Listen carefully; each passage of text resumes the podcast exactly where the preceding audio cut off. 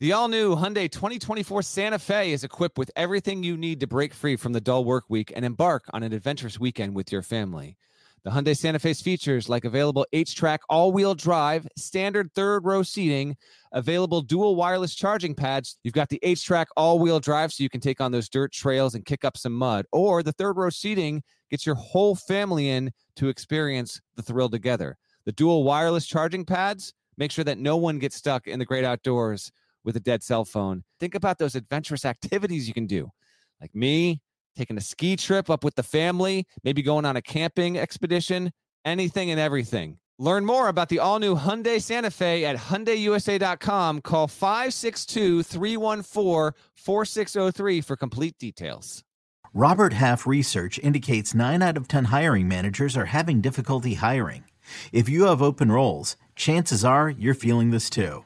That's why you need Robert Half. Our specialized recruiting professionals engage with our proprietary AI to connect businesses of all sizes with highly skilled talent in finance and accounting, technology, marketing and creative, legal, and administrative and customer support. At Robert Half, we know talent. Visit RobertHalf.com today.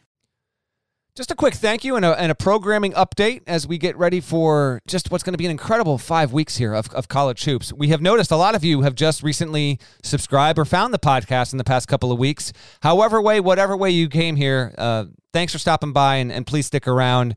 Uh, the numbers continue to go up, and we are so appreciative of that. And hope you enjoy the stuff from you know the Jim Nantz cameo to the irreverent banter to the serious topics that we are never afraid to face head on here on the pod. Uh, we go in all sorts of different directions, and we really appreciate our audience for for supporting us and continuing to do so on a number of platforms, be it in the pod feed or on the YouTube channel CBS Sports College Basketball. A heads up next week as we are in the midst of conference tournament week yes we are going to have shows on tuesday and wednesday on cbs sports network at 4 eastern. They're going to be an hour long. Be it'll be the pod but it'll be a little bit of a different flavor. So that's uh, that's some new territory we are covering and we are really excited for it. And then as we get into the tournament we will have shows dedicated to every round. Obviously we'll have these humongous preview episodes. We'll do region by region previews. So uh, get ready. We are going to be providing you with wall to wall coverage and and widespread coverage, immediate coverage throughout. So thank you for for sticking around. To anyone that's new to the pod, we hope you like what you're hearing. And for our longtime listeners, and there are so many of you that have been here for come on now, close to a decade, if not more, uh, you're tremendous. Thank you for all of your support. Let's gear up. Best of the month of the season is here.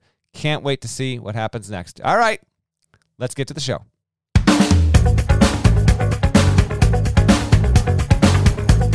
Hey there, it's Gary Parrish. Welcome back to the CBS Sports on College Basketball podcast, where we sometimes discuss camel fighting dodo birds and leaky black. The on College Basketball podcast it is presented by Jersey Mike Subs. Jersey Mike's a sub above Matt Norlander is here with me. If you're watching on YouTube, smash the like button like you're Brandon Davies. You you have consent. If you haven't yet subscribed to the CBS Sports college basketball YouTube channel. Please do that while you're here. Okay, let's get into it. We will talk basketball in a moment. But first, an, an, announcement. And the announcement is this you might have seen it on Twitter. We are taking the Eye on College Basketball podcast to CBS Sports Network next week on Tuesday and Wednesday at 4 p.m. Eastern. No joke. They're putting this, sh- like what you're watching right now, they're putting this show on television.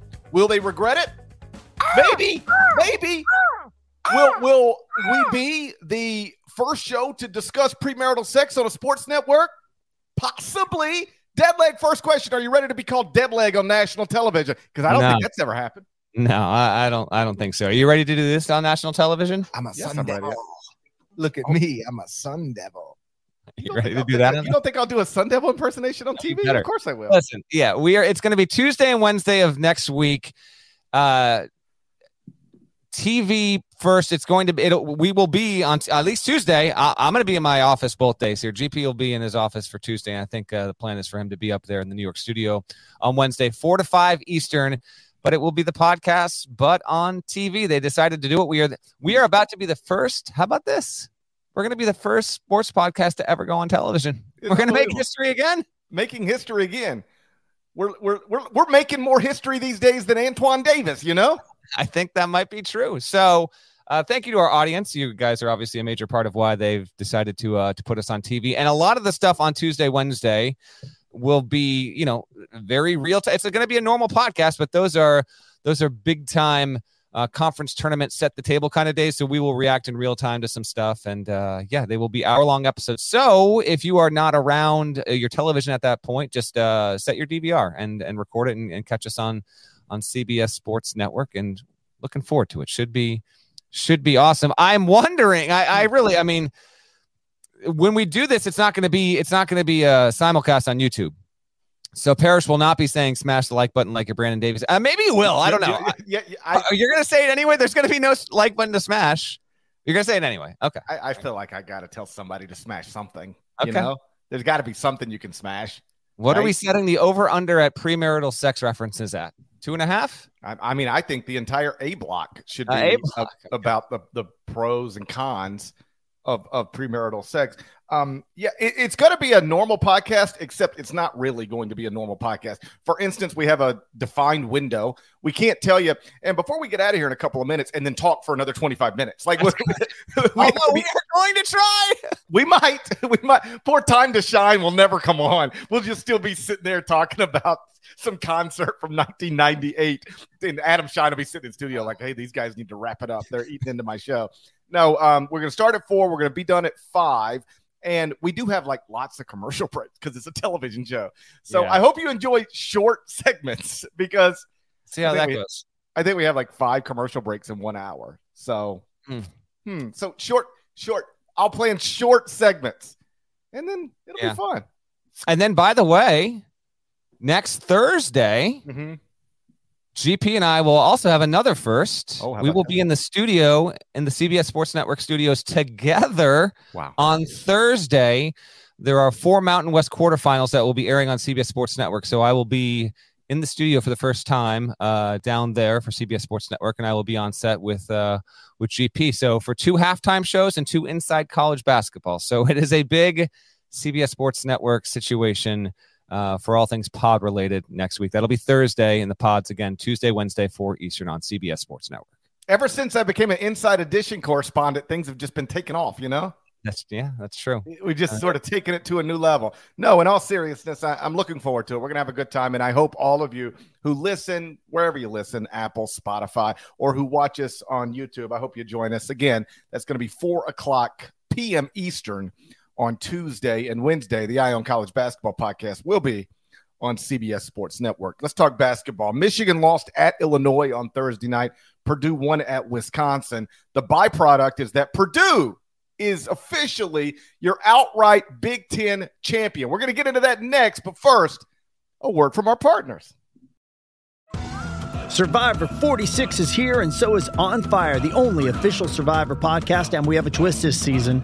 The winner of Survivor 45, Dee Valladares, will be joining us every week. We're going behind the scenes of the biggest moments, the how and the why things happen, and the strategy and analysis you can only get from someone like me, a Survivor winner. Listen to On Fire, the official Survivor podcast, wherever you get your podcast. Now streaming on Paramount Plus. Gather your besties We are very exclusive. and get ready Mom, go make snacks. For sure, Regina. Yeah. for the movie that hits like a bus in a good way. No one died. Mean Girls, rated PG-13. Now streaming on Paramount Plus.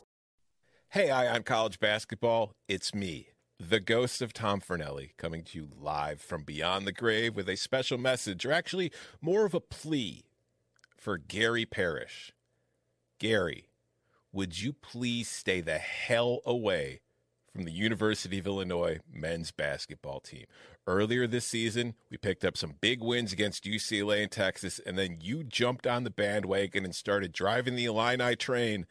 And I don't know, I don't pay that much attention to the news, but as far as I'm aware, you driving the Illini train is the biggest train disaster this country has seen in a long time. It has been nothing but downhill from there. Now they're losing games to teams like Northwestern and Penn State. We're looking at an eight or nine seed. We are not going to win the Big Ten. Please stay the hell away from the Illini unless you could shoot more than 30% from three. If that's the case, get off the train and get onto the roster and get on scholarship because we could probably use your help in the NCAA tournament. is the ghost of Tom Fornelli. It's the ghost of Tom Fornelli. It's like the it's like it's like we had a we had a Patrick Swayze ghost, and now we have a Tom Fornelli ghost. Wow. Wow. Some intra CBS podcast energy right there. I think that is Nada's doing entirely. Well done, Nada. Well done. I didn't. That is wow. wow. He's crashed our podcast. I, I nothing hope is sacred. Nothing is safe. I hope that after I've been uh, gone for two months, that I look I hold I hold it together as well as Fornelli has. You know, looks good for a man who passed away earlier in 2023. I think so. I I I agree on that. Um, Illinois did inadvertently uh, help Purdue secure the uh, the outright Big Ten title on on Thursday, though, right? GP. I think that's I think that's Well, what happened. And those two look- teams play this weekend. Technically, if I, I believe either one of these things have, if Purdue would have won, it wouldn't have mattered what uh, Michigan did. I don't believe because Okay. Purdue would have been sitting there still with five conference losses. Um, Michigan would have still had seven, and Purdue only's got one game left. So I think I believe if my math is right, and it might not be, you know, it might not be. Uh, that Purdue by winning was going to be your outright Big Ten champ. Purdue, of course, wins at Wisconsin, close game. Uh, but either way, like uh, when we woke up on Thursday, th- th- what I'm about to say is true. When we woke up on Thursday, Purdue was not officially the outright Big Ten champion. When I woke up on Friday, Purdue was officially the outright Big Ten champion. It's a story we've talked about pretty much all season because, as you know, uh, Purdue was unranked in the preseason Associated Press poll. Although I went and looked at it, you and I were higher on Purdue than most people.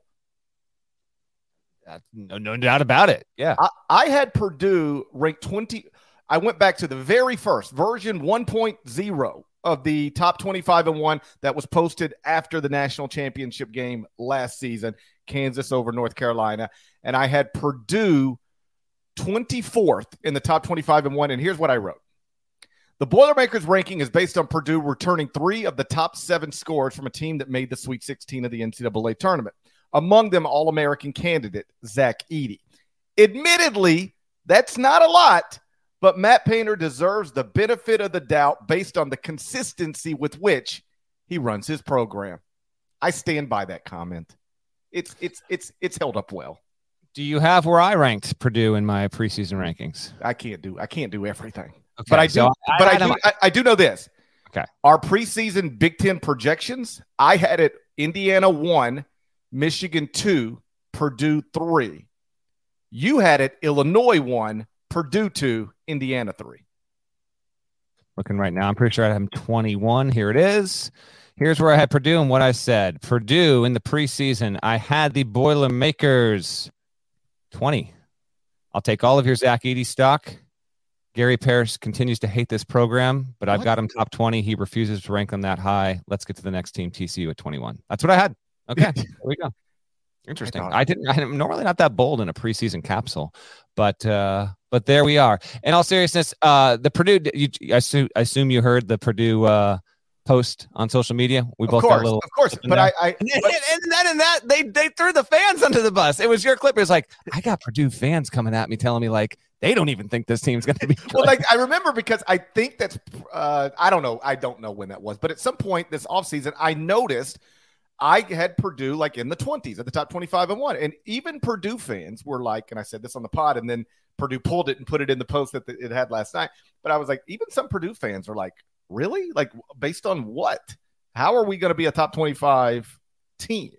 And I said, it's because you have Matt Painter. Everything else will work itself out. And did I think they'd be this good? Obviously not. But uh, they're outright Big Ten champs in contention. I don't want to say has a one seed locked up because I'm not sure they do, but certainly in contention to still secure a one seed in the NCAA tournament. And we've talked a lot about coach of the year stuff throughout the season. Right now, I think, I think my ballot would be Bill Self one, Shaka Smart two,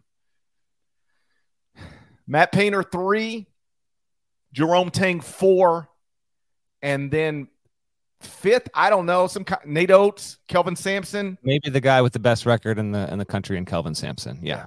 Yeah. But like for Kelvin, you have to, un- I, I think this is important. If you're making the Kelvin case, it's important to recognize like this is a Houston program that was dreadful before he took it over, and now they're preseason top five, and they've been there all year long. They're number one in all of the computers. The context of where he's doing this, um, I, I, think, is is the strongest case you can make. It, it's where you can make the strongest case for for Kelvin Sampson with Nate Oats. Like the truth is, like based on purely basketball stuff, he should probably be the clear cut SEC coach of the year and and a legitimate national coach of the year candidate. I'm wondering how the voting is going to go for him. Yeah. Of the Brandon Miller situation, because I don't think we talked about this earlier in the week. Miller didn't win SEC Freshman of the Week when he dropped 41. I know. Yeah, I saw they, that. they yeah. just didn't give him the award. They gave it to Nick Smith. Yes. Yeah, yeah. which is like I I get it. But like, if you're basing it on basketball stuff, Brandon Miller was the SEC Freshman of the Week. It's crazy to suggest otherwise. But the SEC did not give him that award, and I wonder if, if Nate Oats is like. Here's the truth: Nate Oats should be the SEC Coach of the Year, and Brandon Miller should be the SEC Player of the Year. Will Will either of them win those awards? I, I think know. you could make a case for somebody else for Coach of the Year, maybe uh, Buzz Williams, right?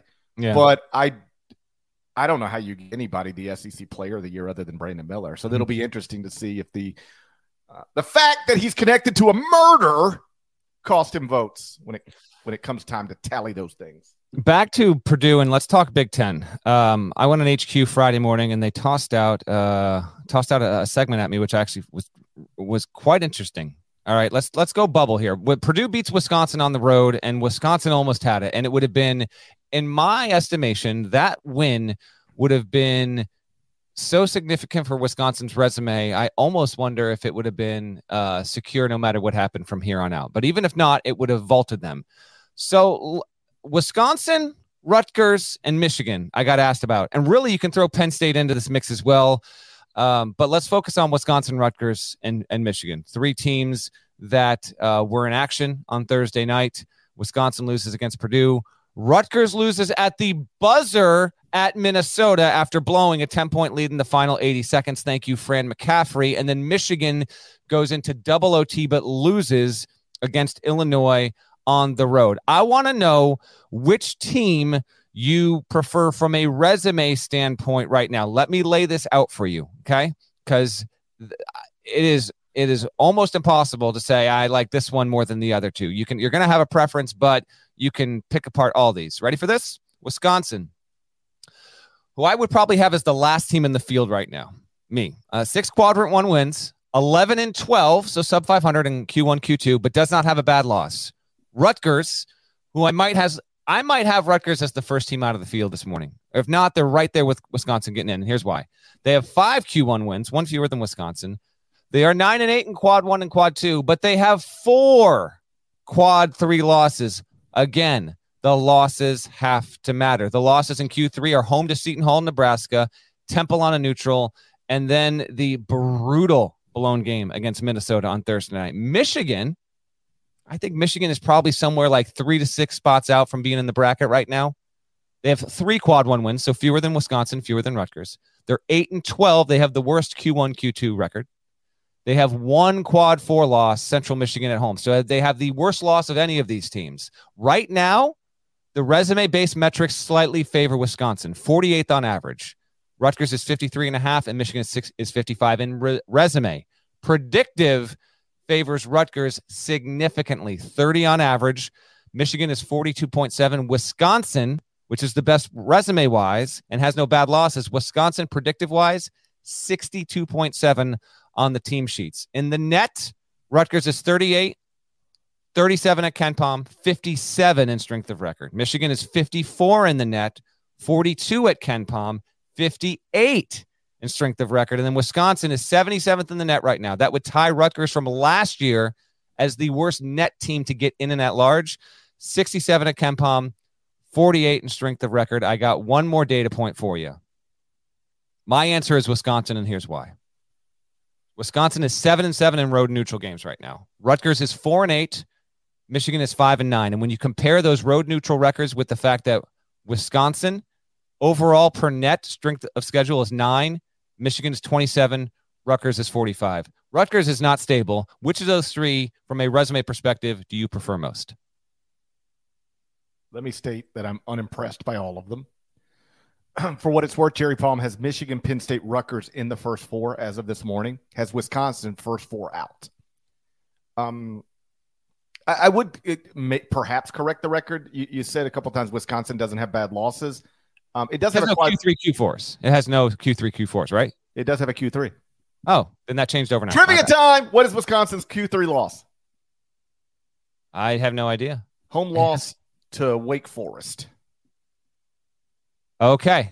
There we go. My mistake then. Eh, that actually alters it slightly. I was almost leaning on Wisconsin specifically because I didn't think it had a Q3 loss. My bad.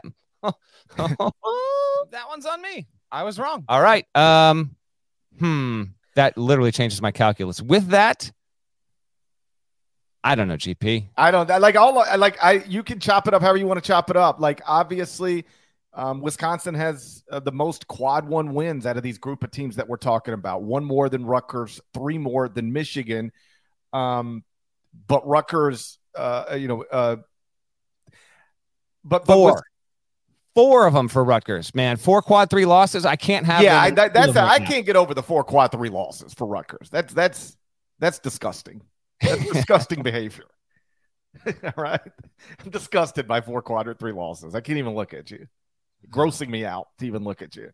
I think I'm with you. I think I lean towards Wisconsin, but but it but you know Jerry's uh, of these schools. Jerry Wisconsin's the one Jerry's got out. I think. I mean, look you, better, yeah. six quadrant more quadrant one wins than the other two, and only one quadrant three loss. Rutgers has four quadrant three losses, and Michigan has a yucky quad four loss. It's got the worst one of the group, man. That's that's also disgusting and offensive. It's disgusting.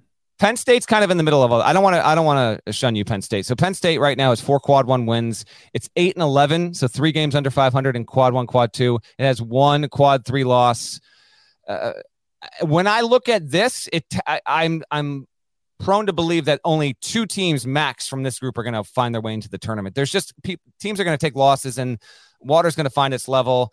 I will blindly guess that it's going to be who does Rutgers have this weekend? Hold on. Let me just before I say this. Rutgers this oh, weekend. I've got it. I got everything. Uh, next up home. is Northwestern at home.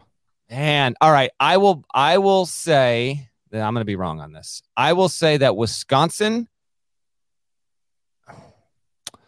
I will say Wisconsin and Michigan get into the field.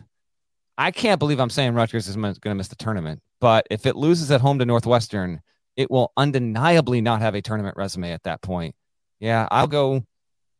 I'll go Wisconsin and Michigan, which means congrats to Penn State and Rutgers. You're you're dancing. Uh, okay, of these four teams, we'll revisit this on selection Sunday. Michigan plays at Indiana. I am insane. Okay, I'm I know that that's my problem with that's Michigan is they got to go to Assembly Hall. But if they, they win at Assembly Hall, forget about it. Like that's the thing. Yeah, but I just don't think they're going to. Yeah, yeah. But but obviously that would be a massive quad one win. Um, of those four, I think I'm with you. I think two of the four make it, and I would go Wisconsin and Rutgers. I think Rutgers beats Northwestern at home this weekend, and I think Wisconsin wins at Minnesota this weekend, and and Rutgers, Wisconsin make it. Michigan and Penn State do not. Okay. Back to Purdue, your outright Big Ten champion. So again, my whole premise on ranking Purdue in the preseason, I went back and looked at all of my comments. No other comment even reads that way. Like I was basically saying, "Hey, I I don't see it based on the projected roster as of this moment, but it's Matt Painter, so I'm ranking them." Like that is the only comment that I worded like, "I don't really know what they're bringing back that's so good, but they do have Matt Painter and that's good enough for me." So, the argument was just rooted in they got a coach who always finishes in the top 25 uh, at KenPom. Um, Matt Painter heading into this season had had seven straight top 25 KenPom finishes. So I just assumed he would have an eighth.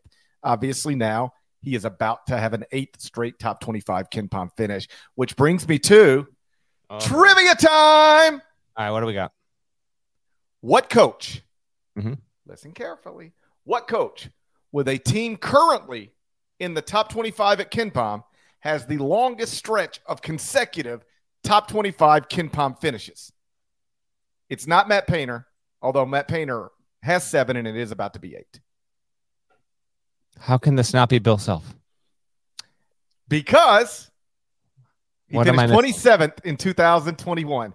Ready for this? Bill Self has finished top 25 at KenPom in 23 of the past 24 seasons at Illinois and Kansas, but he his streak was broken in 2021 when the Jayhawks finished 27th. You'll remember, you'll see how this happened. They were 18th heading into the NCAA tournament. And I Lost- picked him to lose. lost USC. by 34 to USC, and it took them all the way from 18th down to 27th. That broke the streak. Um, It should be it should be obvious. Who are the? I I mean, then they, like Gonzaga's good every year, so I'm going to say Gonzaga. Mark? Few has 11 straight top 25 KenPom finishes. It's obviously about to be 12 straight at Gonzaga. Kelvin Sampson has five straight. So it's Gonzaga about to be Few's the six answer. straight. Uh, I'm sorry. Few is the answer. Mark Few is the answer. Mark Few has um, 11, about to be 12 straight. Then it is Matt Painter, seven, about to be eight straight. And then it is Kelvin Sampson, five, about to be six straight. Those are coaches currently in the top 25 at KenPom with streaks of consecutive top 25 KenPom finishes.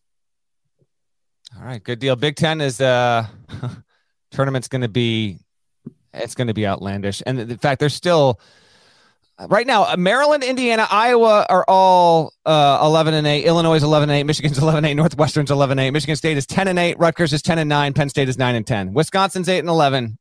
This is just a joke. Like whatever. Like Yeah, here's what's going Big Ten's going to get like nine teams in the NCAA tournament, and they're going to have one Sweet 16 team. It's going to be something like that. the Big Ten's going to be the first uh, conference ever to get nine teams in, and like, and, and they send all of them to Dayton. It has never been done before. Like, it, this is this is incredible how this is this is wind up breaking. Uh, but hey, it's it'll be it'll be interesting, and and guaranteed there will be urgency from a bubble perspective for four teams, three four teams when they get to uh postseason play next week. It's it's uh it's it's a wonderful thing right now. The Big Ten, and here we are, final week of the regular season. There's just uh, there are bubble games galore, and we'll get to that once we preview the weekend in just a minute. That's what we should do. We should have uh, the last four Big Ten at larges all go to Dayton. Have a little Big Ten tournament in Dayton. I agree. I agree. Antoine Davis did not make history on Thursday night. He's now three points behind Pete Maravich on the all-time Division One men's basketball scoring list. He needed 25 points Thursday night to tie the record, 26 to break it. He got 22 on seven of 26 shooting from the field in a 71 66 loss to Youngstown State in the quarterfinals of the Horizon League tournament. So, um, on a surface level, this is a team below 500. It's not a good team. Eh, the season should be over. But there's some thought that one of these little goofy postseason tournaments is going to invite Detroit and give Antoine Davis another game to get four more points to become the all-time scoring level leader at the Division One men's uh, basketball level. We really need this. Uh, so before I break into the details of how this could well happen, uh, where do you stand on this uh, in terms of if it if it does happen? If Detroit Mercy plays in a pay for play postseason tournament, uh, almost you know nakedly for the purpose of this, where do you come down on that? I come down on I don't really care, Okay, but but I also think and like full transparency, I was asked to write about this in, in anticipation of him possibly breaking the record last night. So I filed, that's right. That column never got published. I just re- I just I just it's just sitting there. It's just sitting there. I- I- it- maybe, maybe it'll run someday. Right now, it's I just right now I got 800 Antoine Davis words that have that might never be read by anybody other than me and Marcus Nelson. So, um, but there's uh, sort of what I realized while I'm while I was writing about it was there is no way to intelligently write about this or talk about this without just crapping over it completely. So if they really do manufacture another game to allow him to get this record under these circumstances, it's just another way to crap on the achievement. because like he's he's now played 144 college games. He's three points behind Pete Maravich, who set the record in 83 games. This is 144, maybe about to be 145. At the very least, if he breaks the record, it will take him 145 games to do it. So Antoine Davis has a chance to be the all-time scoring leader at the Division One men's basketball level, but he's nowhere close to the type of scorer Pete Maravich was. Pete Maravich was a five-time future NBA All-Star who averaged 44.2 points per game in three seasons at LSU from 1967 to 1970. Um, so he did it in three seasons, 83 games. Antoine Davis is in his fifth season of college basketball, and that's another thing where the context matters. He's only even in a position to maybe do this because the NCAA gave everybody who played in that 2020 21 season an extra year of eligibility. So he is in a fifth year. And then the other thing that where context matters, he did all of this scoring at a mid major program that is 59 and 88 since he enrolled. Um, he also considered a transfer after last season. Um, he visited BYU, Georgetown, Kansas State, Maryland. If he would have transferred to one of those schools, he wouldn't be anywhere close to this because he wouldn't be asked or even allowed to take 22 shots a game. So the only reason he's in this position is because he's played 144 games compared to Maravich's 83. He's played five seasons compared to Maravich's three, and he's played for a bad team where he was just allowed to go take in this season 22 shots a game. So when you try, it, there's no way to talk about this without saying congratulations, but whatever. They're also in this position. He's only in this position because a year ago, there are two postseason tournaments that are by invite and pay to get in, pay to pay to enter. It's the CBI and the Basketball Classic. And last year, Detroit Mercy, a team that before it played in the Basketball Classic was 14 and 15, it played, it lost to Florida Gulf Coast and Antoine Davis. He added 24 points to his career total by doing that. So uh, it begs the question had they not done that a year ago and he was 28 points shy of the all-time record instead of four points shy of the all-time record would be be having this conversation. Here's what I have been told by one source connected to this situation. Um, the CBI is strongly considering inviting Detroit Mercy Detroit Mercy will have to pay to get into this thing. And I don't know the exact figure, but it's tens and tens of thousands of dollars. All right. It's not in the six figures, but it might be between like 40 and 50K for Detroit Mercy to do this. Hell, maybe Mike Davis will literally pay that out of his own pocket to get his son the all time record. Maybe that does happen. The CBI has invited sub 500 teams before. In fact, it always, if there's a power conference team, it almost always says that. That most recently happened with West Virginia like three, four years ago. West Virginia had a bad season, but it went to the CBI. Um, I believe Mike Davis said Thursday night that the program is willing to play in it if it gets an invitation. The question becomes: Does this again? Does this just become a all too obvious play for marketing, publicity, and to, to get a few more subscription dollars to FloSports? Because if they do this, it's going to be on FloSports and the CBI if they go to the CBI. They were in the basketball classic last year. Maybe there's a bidding war that's going. Maybe Detroit Mercy can drive the price down. Which of us can what can we can you uh, can you afford the cheaper t- the cheaper price to? Uh, I do think that if this happens, and I do think there's a chance that it will, um, it will be something that that unfortunately sticks to this record with uh with a notorious asterisk next to it because I actually have no problem with the COVID year and him doing what he did here. And yeah, he did it playing for his dad. That's another that factor. Like Antoine Davis, all time three points, three point record. He's had a, a, really good college career on a, on a bad team. But uh, even though not a ton of people are going to watch Detroit Mercy play whatever team it plays, if it does do this, I actually think that because of how it could happen, it will carry. Um, you know, it will it will carry an asterisk, not in official capacity, but in a practical capacity and so they can do whatever they want. Um, he can go chase the record if he wants to chase the record, but he had the opportunity against Youngstown State on Thursday night and went seven of 26. Had a, had a three pointer right as, as time was expiring to, to send the game into overtime. that one went awry as well. And I, I do want to point out, like I watched the entire game. There were a few times where he hunted his shots, and he did get off 26 shots, but he did also distribute. Like if you watch the flow of the game, he could have easily taken 35 shots. So it wasn't like he was hunting on every single possession, but he wound up with his worst scoring game in more than a month. In fact, the last time he had that poor of a night from the field and in the box score was when they played Youngstown State, the best team in the Horizon League. So that's where we are with it. Um, there's nothing wrong with being three points behind Pete Maravich for the all-time scoring lead. It's, it's a it's a hell of a career. It's one of the best careers from a scoring perspective ever.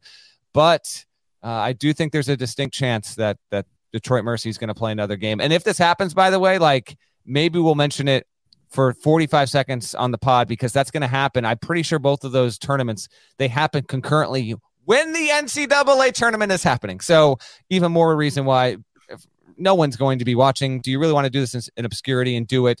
Um, Hakeem, I'll, I'll leave you with this. Hakeem Dermish had a great way of putting this last night when I did my HQ hit with him, the, the tremendous anchor. He said, Detroit Mercy appears like they might be trying to make this happen instead of letting it happen. Thursday night, you would have let it happen. You won your way in by doing it this way. You're making it, or as you said, manufacturing it. And I think that will not sit right with a lot of people. Yeah. Um, some evidence that the CBI is, I, I think, likely to invite Detroit Mercy. Uh, Rick Giles, who runs the CBI, like I've known Rick for 20 years. Um, he's tweeting nonstop this morning about Detroit. He's the president of the CBI. He was retweeting, you know, p- people saying stuff like Detroit, you know, Antoine Davis might have one more game, could go to the CBI. And Rick Giles would retweet that. He's the president of the CBI. So that appears, just appears, but appears to be the direction we're headed. If he breaks the, if they play one more game and he breaks the record, he'll be um, the answer in the form of a question on Jeopardy someday you know, if they still play Trivial Pursuit, he'll be on a card. That's the Trivial Pursuit. Big time Tri-Poo fan. You play some Tri-Poo? When I was when I was younger. Oh, we got to make that happen. You yeah. want to play Trivial? You want to play me in Trivial Pursuit? At some point, I, I I enjoy it, and I don't get to play it as much as as I would like to. Yeah. So he'll be a he'll be an answer to a question, but um, you know, when LeBron James break becomes the NBA's all-time scoring leader, people like celebrate he is the uh, nobody scored more points in the NBA than LeBron James. Um, nobody's ever going to celebrate Antoine Davis's achievement in that way. Um, but either way, like if you want to be the answer to a trivia question someday, uh, accept an invitation if it comes from the CBI and and go score four more points to pass Pistol Pete. Real quick on this. Mm-hmm. Do you remember where Antoine Davis was committed to before he actually went to Detroit? Uh, was it Houston? I thought yeah. somewhere down there, right? Yeah, it was Houston. Yeah. His dad, uh, Mike, was the coach at Texas Southern. Antoine Davis was committed to Kelvin Sampson and the Houston Cougars, and then and then during his senior year of high school, Mike got the Detroit Mercy job, and Antoine decommitted from Houston and committed to Detroit. So there is an uh, we've just been talking about how Antoine Davis is doing this for a terrible team and blah blah blah blah blah. There is another uh, alternate universe where Antoine Davis is a starting guard for the number one team in the country right now. He would be nowhere close to the scoring record. Right. But he there there is a reality where we've got a Marcus uh, Sasser, Jamal Shead, Antoine Davis three guard lineup in Houston, which would be fun. Agreed. Grab your VIP pass. We're delving into the secretive world of Formula One. Behind the scenes with two of the sport's biggest names, Mercedes and Williams. This is not coal mining, this is Formula One motor racing. As they build their new cars. We want to be so much further ahead. We are in permanent racing mode. And face shocking headlines. Here's Lewis Hamilton moving away from Mercedes. I'm Joseph Fiennes, and this is F1 Back at Base. Listen wherever you get your podcasts. This is Tony Kornheiser's show. I'm Tony. You expected someone else? So, what exactly is the show about? Hmm, I don't know. It's a sports show nominally. Football's over, but we're finally at a point where things matter in college basketball, and baseball season is on deck. Greatest three words in the English language pitchers and catchers. We have some of the best voices come on and explain what matters or what makes an upset, like Ryan does. Nine over eight. No, that's not an upset. No, yeah, it is, Bob.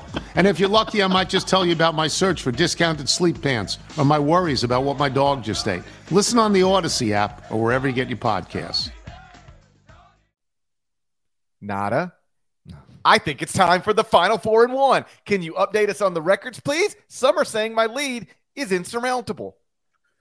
Some are. I can't call a two-game lead insurmountable. Two Oh, I Is can. it two games? I I, thought I, I thought I closed. I thought I closed by one last week. No, you both went four and one. Ah, Hard to hard. Hey, hard to improve on your on your deficit when I'm out there going four and one. okay. Like I, I thought you would have closed too, but had uh, all I know is that GP is twenty games over five hundred. Twenty games over five hundred. I ain't no Detroit Mercy. Oh gosh. We got a big, big weekend ahead. Some people are calling it insurmountable. I ask people sometimes as I'm like, "What do you think about my lead?" And they say, "It's it appears insurmountable." That's what people are telling me. I know what I need right now. What do you think? oh, There we go. not this again. Let's go. I hope you don't try to bring this to television next week. what if you just start playing music like in the B block? I will not. I will not. But this is how I get it back. This is how it happens. Game one. Let's go. Game one, Saturday, noon Eastern. Number two, Alabama at number 24, Texas A&M inside AC Law Arena. You can watch it on CBS. It's America's most watched network. It's the network of stars. KenPom has it, Alabama minus three. It'll be the final, presumably, final road game of Brandon Miller's now controversial college career. And this isn't a this isn't a roadie at South Carolina. I will take A and M in this spot. I think it's got really good potential to be a very competitive game and a very close game. I will go with Buzz Williams' team has lost once since February 1. That did happen last weekend at Mississippi State. But I'll go with the Aggies. No chance at, at claiming any SEC crown, but I, I think they've got enough shooting and enough offense uh, on in the interior specifically to get it done at home. Aggies win. Aggies cover. Ever since it's been known that Brandon Miller was connected to a murder, Alabama hasn't been uh, that sharp. Needed overtime to win at South Carolina. Um, beat Arkansas at home only by three, and then struggled at home the other night uh, with Auburn. They were down big, came back and won the game in overtime. So credit where credit's due. They're your outright SEC champs, but they have not been playing their best basketball recently. Uh, that's a big ask for them to go on the road and and and win at A and M. I'm with you. I I think A and M wins the game, so I'll take the points. I got A and M straight up. We agree. Game two, Saturday, 2 p.m. Eastern. Number 23, Kentucky at Arkansas inside Todd Day Arena. You can watch it on CBS. you sound surprised.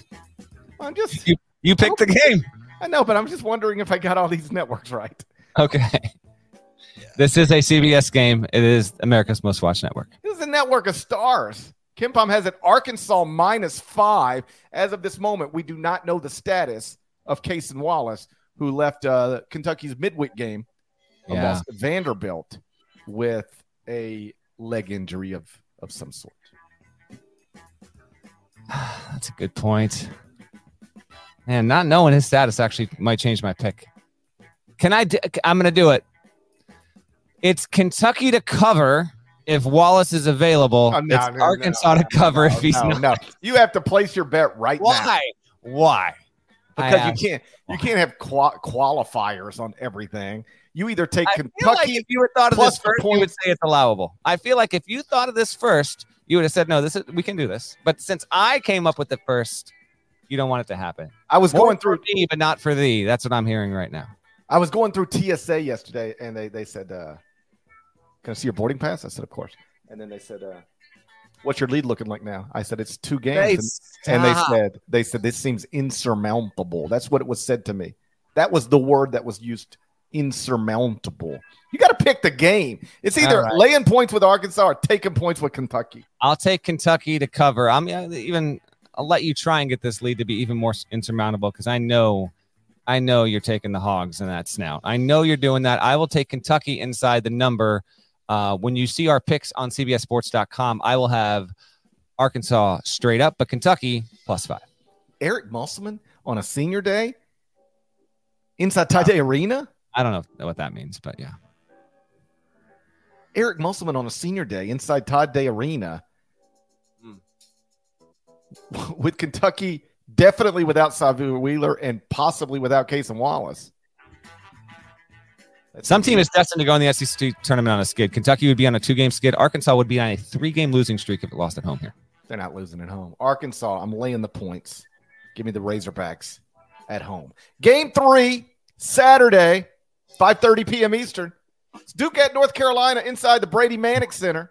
Dude, the music the music changed just as you change games. We are on fire right now. We're in rhythm. We're boy, so we, in rhythm. If, boy, if we could only replicate this on television Tuesday. There's no shot of that happening. What do you think we should wear?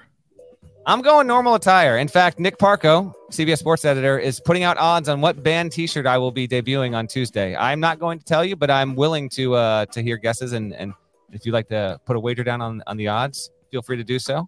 You got to be a YouTube subscriber to know. I've got a cycle of like 30 to 40 different band T-shirts.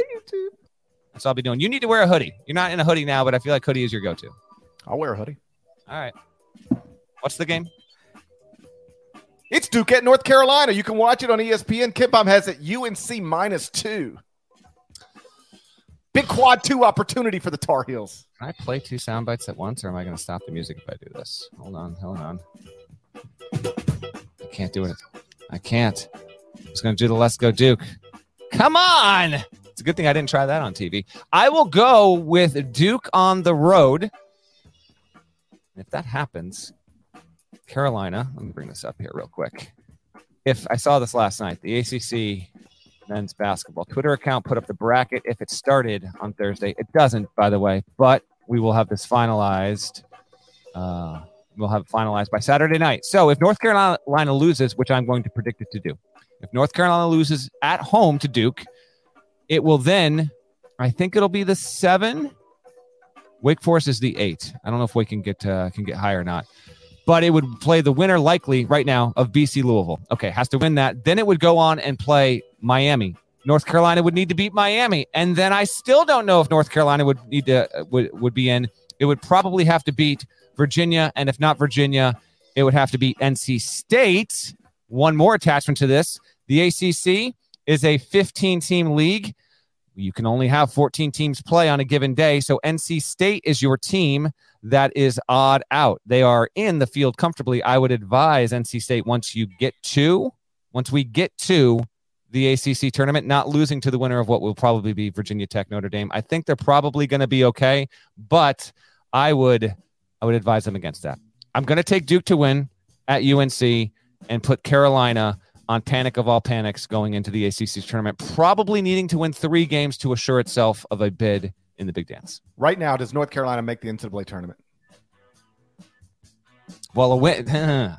You have to I'm going to yes say or I'm going to no. say no because if I say they beat Duke, it, it drastically changes their outlook. Now that being said, they beat Duke and then if they lose their first AC tournament game, probably get them out of here. But I'm going to say I'm, I'm I've changed my tune here now that we've advanced this point. I'm going to say no because I'm predicting North Carolina to lose to Duke on Saturday.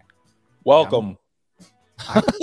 oh, th- th- th- listen to him just pop in all of a sudden. He, in fairness, he is the one who said it's over for North Carolina. He said it weeks ago. He did. He did. I think he's right. I, I, I, it's not over, but I don't think they're going to get there. In the pick that I provided for CBSSports.com, I also took Duke to plus the two and to win straight up. But given the rules that we've created for the Final Four and One, I am obligated. That's right. To go opposite you on Game Three. Said weave. This is your rule. I had nothing to do with this, and I don't oppose you changing it. But again, a man has a code. You have to have a code these days. You know, you got to stand for you got to stand for something, or you'll fall for anything. Saw that on Facebook one time, I think. I think that was from The Dark Knight Rises. Saw that on the Dark Knight Rises one time. Pretty sure. So I got to take North Carolina minus the two. You don't have a choice. I don't feel great about it, but maybe Caleb Love will shoot better than thirty percent from the field. You know, you never know. Over under. in all seriousness, over under Caleb Love, 30% from the field. I'll go I'll say over. I'll go over. over. 30% 's bad, man. but I'm not. That's, that's atrocious. So, I'm not but it's sure. possible. We'll see. All right, North Carolina is my official pick, only because I have to go opposite dead leg in game three. Game four, Saturday, 6 p.m. Eastern, number 25 Pitt at number 16 Miami, inside the Cavender Twins Arena. Oh, gosh. They're something else, aren't they? Uh, let's get to the game. They they're they're always up to something. Basketball. Them gals, them little them gals are always up to something, you know? They're always out there doing stuff. You ever watch them? I got to be honest and say I no.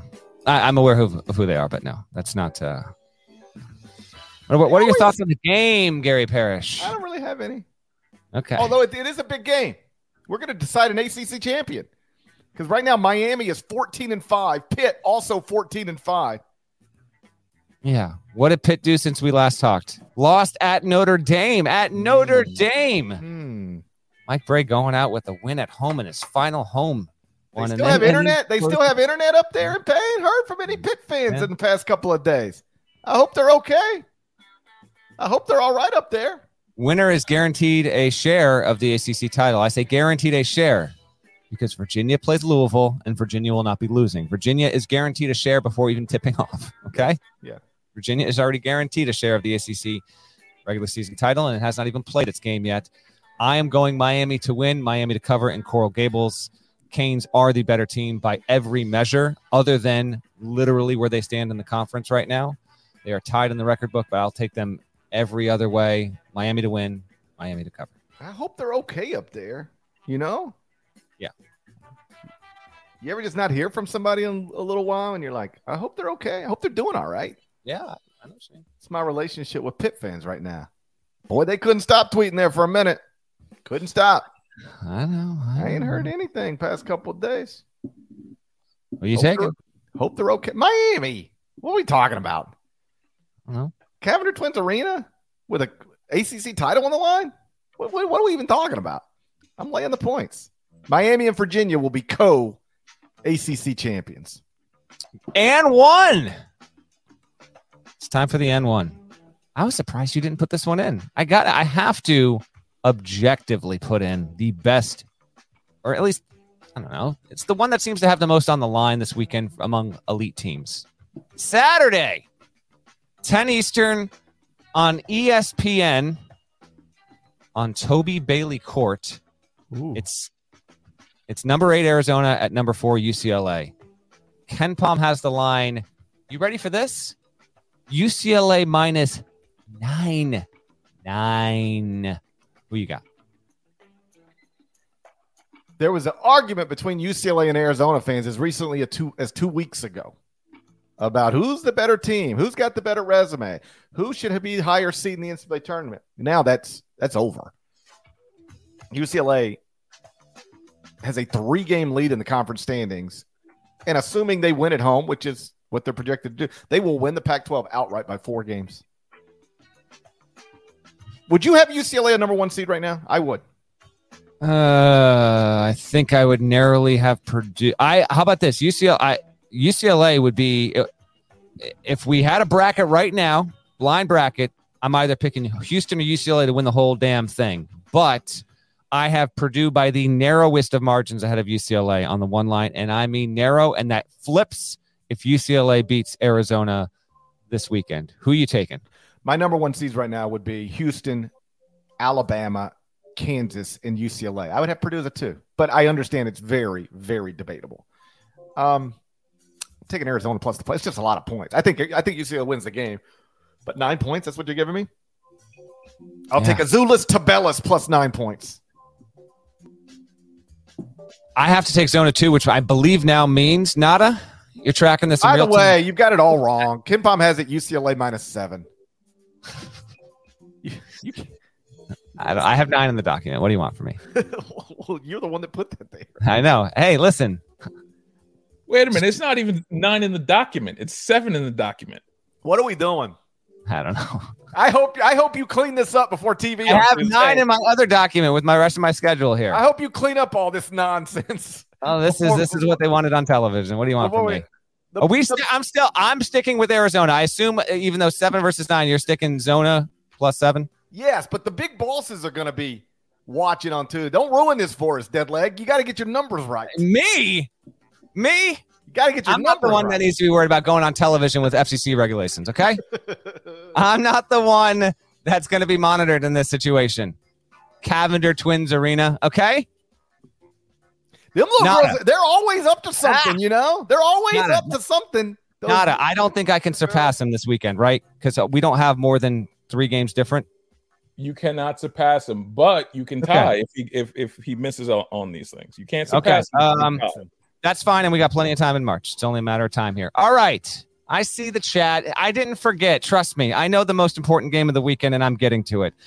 Uh, here's what you need to know: bubble games galore. Friday night, New Mexico 21 to nine at Colorado State has to have it or has no at large case. Period. Needs it and then needs to win in the Mountain West tournament.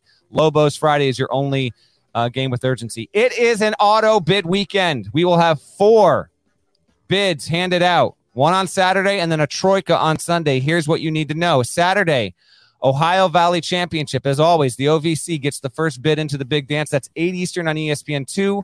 We don't know the matchup yet. Morehead State is the one seed. Sunday, 1 Eastern, E ESPN2, Big South title game. UNC Asheville, coached by Mike Morell, has Drew Pember, a Tennessee transfer. He's the uh, Big South Player of the Year. Asheville is the one seed. Two Eastern on CBS. As always, the Missouri Valley could be a huge Bradley Drake title game. Hope we get that. Those are a couple of great teams, both top 80 level in KenPom. Two Eastern on CBS on Sunday. And then three Eastern. Why did we not lead the podcast with this? We already know the matchup. Three Eastern, ESPN 2. It is the us versus them title game. It is Liberty at Kennesaw State, a university in Greater Atlanta taking on Liberty. There has never been a more us versus them situation in its entirety. This is a bonus. This is a bonus. Let me bring this up right now. There is a line because there's already there's a KenPom line because we already know the matchup here. Liberty, this is KenPom has it. Liberty on the road. Kennesaw State's the one seed. Never been to the tournament before ever. Liberty minus four on the road. Nada, this is going to the tally. Us versus them. Who you got? Because because them is favored. GP. I would never go with them. Okay. You're telling me you got a bunch of guys who do it against a bunch of guys who don't. and the guys who do it are getting four points? Who's going to be tight before this game? That's the, I mean, come on now. You telling me we got one team with fluid buildup and another team that doesn't have fluid buildup from the greater Atlanta area? You're not going to say the I've phrase done- I've done- I've fluid buildup on television next week, right? I've done it in the greater Atlanta area. You ever done it in the greater Atlanta area, dead leg? Be honest. I have not. I have. I have not. Again, this this is this is not for television. Get it all out of your system literally over the weekend, okay? I'm serious. We're on the same page. Kennesaw State. Come on. More of us. Hashtag more, of us. There's All more right. of us, Kennesaw State. If your official Twitter account after you win this game doesn't tweet, there's more Oh, of us than there better. are of oh them. Oh my gosh. Make it happen. Come on, Instant Kennesaw legendary State. status. Yes. You're from the you're from the greater Atlanta area. Make it happen, Kennesaw State. Your Saturday bubble watch is here. Tennessee at Auburn, 2 Eastern. Auburn loses that. We have a real, this is already a real situation. Tigers. By the way, how about Bruce Pearl's reaction on the radio after the Alabama game? You heard it? I had not heard that. Oh, I wish I had it queued up. I figured you'd heard it. He started screaming. I'm, I'm tired of our guys getting smashed down there. Oh no, I no, I have somebody sent that to me. I didn't even know that was Bruce Pearl. I just yeah, heard the and audio. then after I- he ends it, he goes, "It's a joke." He did him. He he did a me. He did. It's a joke, and he threw off his headset right into the mic. oh wow. Yeah, how about that? Tennessee at Auburn, two Eastern on Saturday. K State at West us. Virginia, BP's one of us. uh, obviously. K State at West Virginia, two Eastern, ESPN Plus. These are all bubble games. UNLV at Nevada. How about this one? Five Eastern on. What's your Mountain West Network situation at home base, Gary Parrish? Do I have it? And that's the question. I mean, I should. All right. Is but it on DirecTV? confirm- I have every channel DirecTV offers. Every can't- channel. Can't confirm or deny in the moment. I'm just saying there's another a, a contender steps into the ring. Okay? UNLV at Nevada, 5 Eastern, Mountain West Network on Saturday. More bubble. Oklahoma State has to win at Texas Tech, 6 Eastern, ESPN 2 to improve its at large case. It's currently out of the field. Florida Atlantic is at Louisiana Tech, 7 Eastern, ESPN Plus. AFU is a lock if it wins that game. It will be in no matter when it loses or if it loses in the CUSA title game. And then your last bubble game. Well, we got a few more. Notre Dame at Clemson. Clemson has to win to just keep good standing. It won't even be in the field if it wins, but it can't lose. 8 Eastern, ACC Network. Mississippi State at Vandy suddenly takes on some new urgency. Vandy, 8:30 Eastern, SEC Network on Saturday. Vandy is a 10-win team in that conference right now. Uh, some major developments there. Boise State at Utah State, 9 Eastern. It is another Mountain West Network game. Boise State in the field. Utah State does not have a quad one win and has a fascinating resume. Aggies should undeniably be in the field if they beat Boise State at home on Saturday, 9 Eastern Mountain West Network. And your last bubble game, it's between two bubble teams. I think this is uh, losers done no matter what. Arizona State at USC. Neither team could get it done Thursday night against the the top of the league with Arizona and UCLA. So now it will be Sun Devils, Trojans, 11 Eastern FS1. The other Saturday notables that are not bubble games Iowa State, Baylor, noon Eastern ESPN 2. Kansas at Texas, 4 Eastern ESPN. And then UConn Nova on Fox. I do want to wrap this up here. Bubble on Sunday. Shouts to Jim Nantz. He will be on the call on noon. CBS Sunday. Houston, his alma mater, is playing at Memphis. Memphis is a bubble team. That is a big time Sunday matchup. Jim Nantz, we officially welcomed you back into the sport, your time of year on Wednesday's episode. Thank you to everyone who uh, who reached out. Nantz himself reached out and uh, loved how it came out. So that was uh, that was really awesome. He'll be on the call Sunday at noon. Houston at Memphis. Also bubble games on Sunday. Maryland at Penn State, noon Eastern. Big Ten net. Penn State could really do itself a, a big time favor there. Missouri Valley title game is at two Eastern, not bubble, but it's in that uh, it's in that window. Michigan and Indiana, 4:30 Eastern on CBS. Northwestern at Rutgers, 7:30 Eastern on Big Ten Network. And then the last one here on the schedule, man, it is an awesome, awesome weekend. Non-bubble game. Illinois at Purdue, 12:30 Eastern on Fox. That is just for Purdue to keep chase, keep pace with the one line. Google search tells me that the the Mountain West Network is actually called the Mountain. The Mountain. We're playing on the mountain. And it's channel 616 on DirecTV. I got it. Okay. I'm to go watch it as soon as we're done. I don't know about that. What do you think's going on on the mountain right now? Uh, it could be anything. Could be anything. A lot, there's a lot of stuff going on on the mountain. Yeah. Could be anything. Tell you what. Them Cavener twins, I sure are always up to something. You Next know? time. They're always they're always creating stuff.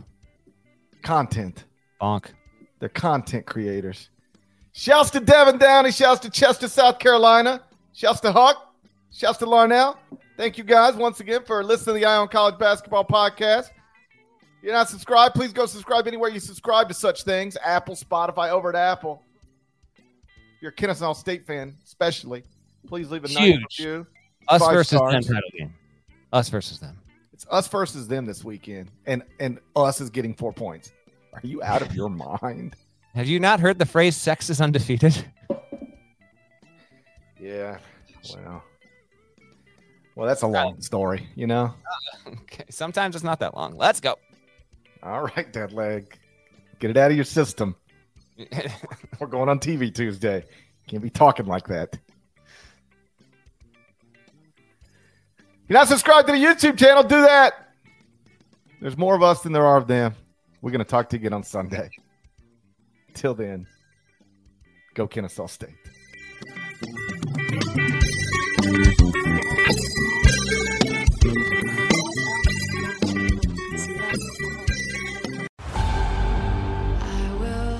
The hit Paramount Plus original docuseries returns. The last time I saw Max, he looked at us laughing, and then everything changed in a blink of an eye. My feeling as a detective is that he was murdered. Yahoo Entertainment calls it a spine-chilling docu-series showcasing real-life tragedies What if it was your child who went missing? We need to know the truth. never seen again. Now streaming on Paramount Plus.